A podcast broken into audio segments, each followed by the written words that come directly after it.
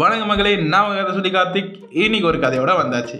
இன்னைக்கு நம்ம எதை பற்றி பார்க்க போகிறோம் அப்படின்னா உழைப்பை பற்றி பார்க்க போகிறாங்க வாங்க கதைக்குள்ளே போய் என்ன கதை அப்படின்றத பார்த்துருவோம்.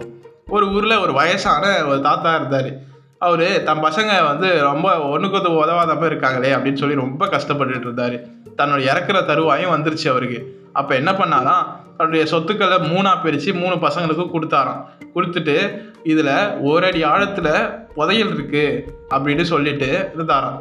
அப்புறம் கொஞ்ச நாளில் அவரும் இறந்துட்டாராம். அதுக்கப்புறம் அவங்க அப்பாவுக்கு செய்ய வேண்டிய சடங்கெல்லாம் செஞ்சு முடிச்சுட்டு இந்த புதையலை எடுக்க கிளம்புனாங்களாம். முதல்ல முதல் மகனோட இடத்த வந்து தோண்ட ஆரம்பிச்சாங்களாம் ஒரு அடிக்கு. நல்லா தோண்டினோடனே ஒன்றுமே இல்லையா சரி ரெண்டாவது மகன் தேடுவோம் அப்படின்னு சொல்லி ரெண்டாவது மகன்தையும் தோண்டினாங்களாம். அங்கேயும் ஒன்றுமே இல்லையாம். இவ்வளோ தோட்டிட்டோம் இன்னும் மூணாவது மகனத்தையும் தோட்டிடுவோம் அப்படின்னு சொல்லி மூணாவது மகனே தோண்டினா அங்கேயும் எதுவும் இல்லையா?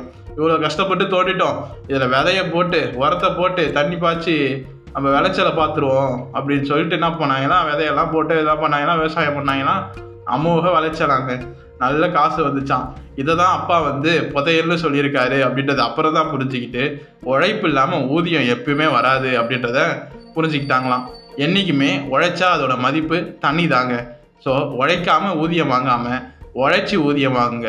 நன்றி. நாளைக்கு இன்னொரு கதையோட உங்களை வந்து சந்திக்கிறேன்.